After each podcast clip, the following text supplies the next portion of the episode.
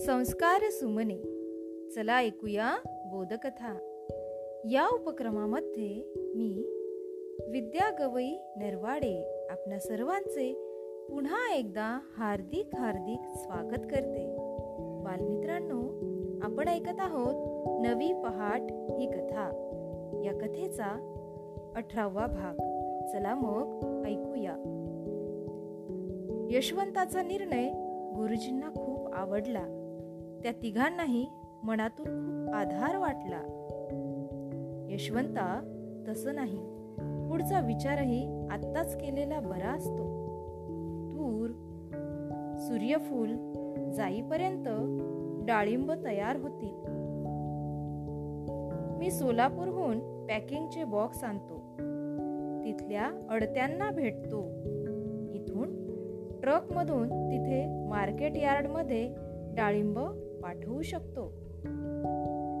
शिवाय आत्ताच ही बाग पाहून यावर्षी डाळिंबाची बाग खरेदी करणार कोणी भेटतंय का ते पाहतो. म्हणजे जास्ती सोपं होईल. हे झालं पुढचं. पण मला वाटतं पुढच्या महिन्यात तूर निघाल्यावर तिथे भाजी लावावी. थोड्या दिवसात येणारं पीक आहे. आठवड्या आठवड्याला खर्चायला हातात पैसे येतील. हा गुन्हा मदतीला आहेच. काय रे गुणा तुला काय वाटतं? गुरुजी म्हणाले. बरोबर आहे गुरुजी. मी समद बघून घेतो. गुन्हा विनम्र होत म्हणाला. मग ठीक आहे ना मुलांनो? गुरुजी म्हणाले. हो हो. मुलं म्हणाली. महत्वाचं सांगायचंच राहिलं. गुरुजी काही आठवल्यासारखे म्हणाले. काय गुरुजी? यशवंतानं विचारलं.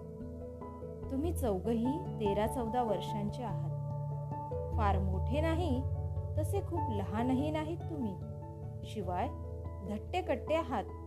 तर शाळेची वेळ सांभाळून तुम्ही सर्वांनी रोज या मळ्यात काम करायचं.